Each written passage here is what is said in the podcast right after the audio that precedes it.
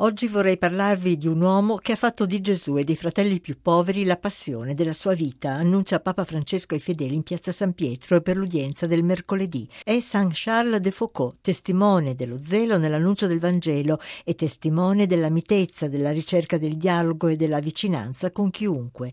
Al cuore della sua vita l'Eucaristia, di fronte a cui sosta lungamente in preghiera e in adorazione, sentendo che solo Gesù lì presente può portarlo vicino a tanti tanti fratelli non cristiani.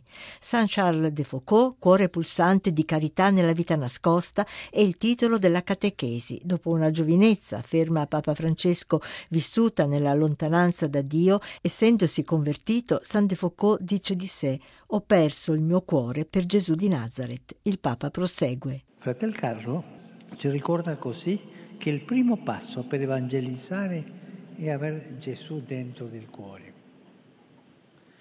e perdere la testa per lui.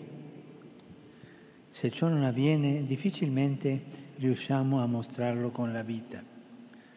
Rischiamo invece di parlare di noi stessi, del nostro gruppo di appartenenza, di una morale o peggio ancora di un insieme di regole, ma non di Gesù, del suo amore, della sua misericordia. Credo che oggi sarebbe bello che ognuno di noi si domandi, io ho Gesù al centro del cuore? Io ho perso un po' la testa per Gesù? De Foucault vuole approfondire la conoscenza di Gesù e vuole imitarlo, per questo visita la Terra Santa, dove lui è vissuto, passa lunghe ore a leggere i Vangeli e conoscendolo sente il desiderio di farlo conoscere anche agli altri. Quando ognuno di noi, aggiunge Papa Francesco, conosce di più Gesù, nasce il desiderio di farlo conoscere, di condividere questo tesoro. Sì, ma come fare? Come Maria nel mistero della visitazione, in silenzio con l'esempio, con la vita. Con la vita perché tutta la nostra esistenza, scrive Fratel Carlo, deve gridare il Vangelo. Charles decide quindi di trasferirsi in terre lontane, si stabilisce nel deserto del Sahara tra i Tuareg che non sono cristiani e a loro porta la sua amicizia e la testimonianza silenziosa e mite del Vangelo. Avvicina a sé Gesù presente nell'Eucaristia e a lui affida tutto. Il Papa prosegue. Così sta in preghiera ai piedi di Gesù davanti al tabernacolo per una decina di ore al giorno. Certo che la forza evangelizzatrice sta lì e sentendo che Gesù ha portato vicino a tanti fratelli lontani. E noi, mi chiedo, crediamo nella forza dell'Eucaristia? Il nostro andare verso gli altri, il nostro servizio, trova lì nella adorazione il suo inizio suo compimento?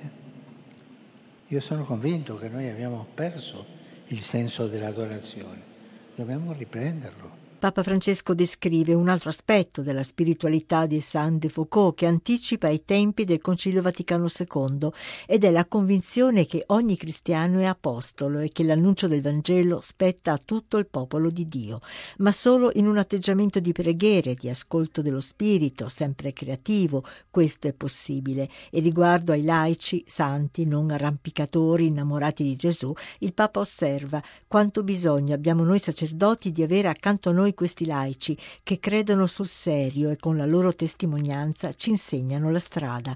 Quindi continua. Saint-Charles de Foucault, figura che è profezia per il nostro tempo, ha testimoniato la bellezza di comunicare il Vangelo attraverso l'apostolato della mitezza.